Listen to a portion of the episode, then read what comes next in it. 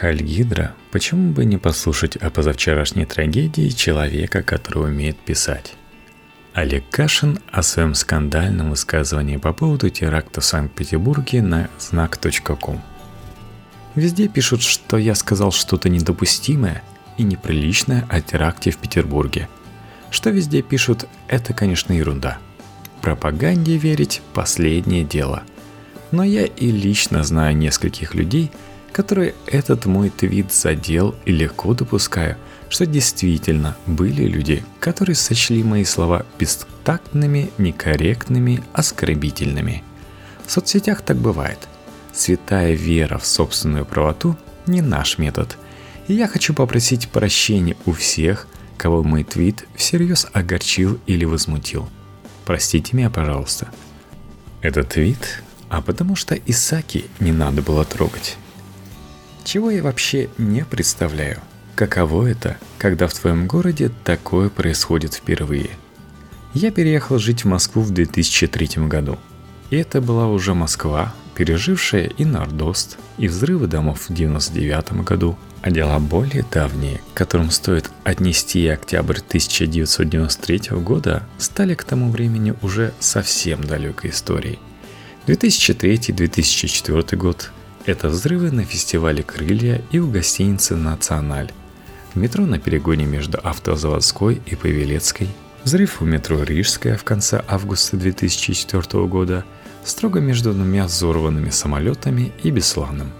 По частоте террористических атак Москва того периода была, наверное, похожа на Израиль. Но рутинные теракты тогда так и не стали. Каждый раз все случалось как впервые – Каждый раз казалось, что жизнь больше не будет прежней. Потом шесть лет Москва прожила без терактов. И взрывы в метро на Лубянке и на Парке культуры по всей логике должны были стать гораздо более сильным шоком, чем страшная повседневность начала нулевых. Но нет. Свое главное впечатление о тех событиях я храню именно таким.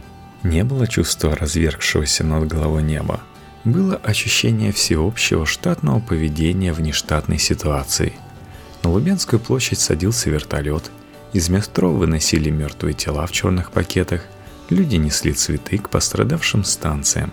В больницах собирали донорскую кровь, в прокремлевских изданиях тиражировали выдуманную цитату диссидента Ковалева, что террористов можно понять. Все занимались своим делом. И было ясно, что завтра все вернется к обычной жизни. То есть всерьез говорить, что жизнь не станет прежней или что мы проснулись в другой стране, не получалось. И страна та же, и жизнь. Московский опыт, я думаю, не позволяет понять петербургскую неопытность. Москвичи просто не помнят, когда это случилось у них в первый раз. В Москве что-то такое происходило всегда. А когда что-то такое случается в Петербурге – Журналисты, пытаясь выстроить систему координат, упираются в убийство Кирова, как в предыдущий теракт. То есть во времена в любом случае доисторические, или, если угодно, доблокадные. Не с чем сравнивать, не с чем поставить в один ряд. Как каждый француз парижанин, так и каждый русский и москвич, и петербуржец одновременно – может быть, реальные петербуржцы с этим не согласятся, но вообще город принадлежит не только им. Это все наше, самое родное из всего родного. Эти камни, эта вода, эти деревья и статуя, эти Достоевский, Зощенко, Хармс и БГ – это самое европейское и самое русское, что у нас есть. Не хочется противопоставлять, но опыт Москвы вообще-то укладывается в циничноватую формулу Садик Хана про неизбежность терроризма в мировых мегаполисах. А Петербург не укладывается. И удар по нему – это самый болезненный удар в сердце. Это больнее всего. И люди, которых не вернешь. Город попал в беду. Наш город. Общий, общерусский. Но в чем нелепость отсылки к убийству Кирова – Выстрел с Мольным терактом был лишь формально. И если говорить о терроризме всерьез, то гораздо адекватнее подходит под определение теракта, последовавшее за смертью Кирова, зачистка Ленинграда сталинской госбезопасностью. Но как тогда будет правильно? Город попал в беду. И это самая страшная беда со времен, когда он шевелил кандалами цепочек дверных и ненужным довеском болтался возле тюрем своих. Тоже ведь нет, потому что мы знаем, что дальше была блокада, и она страшнее всего. И взрывов, и расстрелов, и послевоенного ленинградского дела. Когда есть эталонная беда, все остальное на ее фоне меркнет, теряется. Но это ведь не значит, что все другие малые беды не имеют значения. Малым бедам без натяжки можно отнести и тоскливое позднесоветское прозябание великого города с областной судьбой, и невзоровский интернальный Питер 80-х-90-х, когда нищета и магнетизм превратили бывшую блистательную имперскую столицу в помесь гангстерского Чикаго и пиратского Магадиша. И последнее из этих бед – Самое свежее, когда воцарившиеся в городе набожные временщики начали, пользуясь своей властью, делать из него что-то совсем несусветное с казаками и православными активистами. В городе Милонова нет ни Ленинградской симфонии, ни русского альбома, ни медного всадника. Есть только циничная комса и отставные чекисты, на каком-то основании решившие, что этот город принадлежит им – Кульминацией этой беды стала, конечно, передача Исаакиевского собора. Нет, не церкви, а митрополита Варсонофию, церковному чиновнику из Мордовии, ставшему в Полтавчинсковском Петербурге влиятельным неформальным политиком наподобие ночных губернаторов в 90-е. Эти события даже без туманных разговоров о метафизике и о разбуженной злой силе теперь навсегда встанут рядом в календаре – а тему города и его главного храма и взрыв метро. Это самые значительные события петербургской истории 2017 года. И хочется надеяться, что ничего третьего к ним до конца года не прибавится. Жанр «Что я имел в виду?» припошлейший. Ничего не имел в виду сверх того, что сказал. А почему сказал? Ну, вот поэтому. Не надо было трогать Исааки – Странная честь. Третье место в индивидуальном зачете неправильно скорбящих, где первые два места делит Аркадий Бабченко и Бажена Рынска, то есть я настолько маргинален, что мое имя приходит в голову менеджерам нашего пропагандонного ведомства только после того, как выработаны все остальные.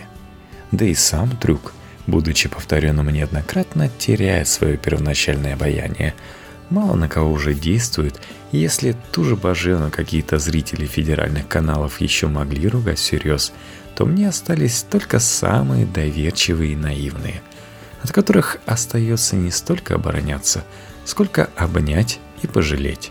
Антиотщепенческая риторика от чистоты употребления работает плохо. И люди, ругающие меня за этот вид, повторяют свое «сдохни, мразь» заучено и вяло – мой твит не стоит тех слов, которые произносят в связи с ним. И это очевидно даже тем, кто делает вид, что негодует. Телеведущий Соловьев говорит, что я еще совсем недавно преподал к руке Медведева. Это недавно вернейший признак старости. Я встречался с Медведевым почти 7 лет назад. 7 лет – это почти 20% всей моей прожитой до сих пор жизни. И воды за это время утекло столько – что я бы и сам об этом забыл, если бы не напомнили. Пространство общественного высказывания не церковь и не кладбище. Любые слова, вызывающие спор, уместны и нужны. И карикатуры тоже нужны. И ревизия любых исторических эпизодов, и спорные выставки, и страшное кино. Свобода начинается со спора. И российская власть, а ей наша свобода, конечно, не нужна, это понимает – пять за пятью отвоевывая то пространство, в котором споры считаются недопустимыми.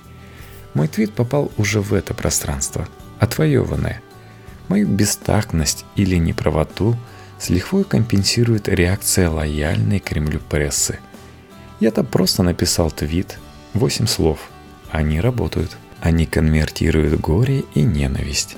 И вот это уже беспримесное свинство – но оно же дает всем, кому это интересно, понятный и мне кажется несложный выбор между мной и тем же Соловьевым. Кто вам больше нравится? Кого вы хотели бы слушать? Кому верить? Газеты и телеканалы, развязывающие и поддерживающие настоящие кровопролитные войны, или мой твиттер. Что опаснее, что возмутительнее – Ирония судьбы именно индустрия, съевшая миллион собак на вырывание разных слов и действий из контекста, сейчас пытается манипулировать людьми за мой счет, помещая мои слова в контекст, потому что без многословных пояснений фраза «а потому что Исааки не надо было трогать» не значит ничего. Если придет в голову возбуждать по этой фразе дело, я бы с удовольствием на это посмотрел – Петербургские таксисты при неработающем метро возили людей бесплатно. И многие вспоминали, ведь еще 7 лет назад в Москве таксисты, наоборот, заламывали цены, когда случались теракты. И тут нужно важное уточнение. Правильнее говорить, не таксисты заламывали цены, а федеральные телеканалы первой новостью в день теракта рассказывали о таксистах, заламывающих цены – Пропаганда, делавшая упор на таксистах-рвачах после взрывов на Лубянке и в аэропорту Домодедово – факт. А сами таксисты – то ли факт, то ли нет, городская легенда. Просто 7 лет пропаганда училась забивать важные и очевидные вопросы ерундой сначала про таксистов, а в последнее время про неправильно скорбящих. Давайте пообсуждаем меня или немцев – которые не стали подсвечивать Брандербургские ворота цветами российского флага. Ведь это и важнее, и интереснее вопросов к спецслужбам, к властям, городским и федеральным, государственным медиа, к сирийской кампании, к визовой политике, к межнациональным отношениям. Наши неосторожные высказывания очень нужны им. И в этот понедельник я сделал им подарок. Мне жаль.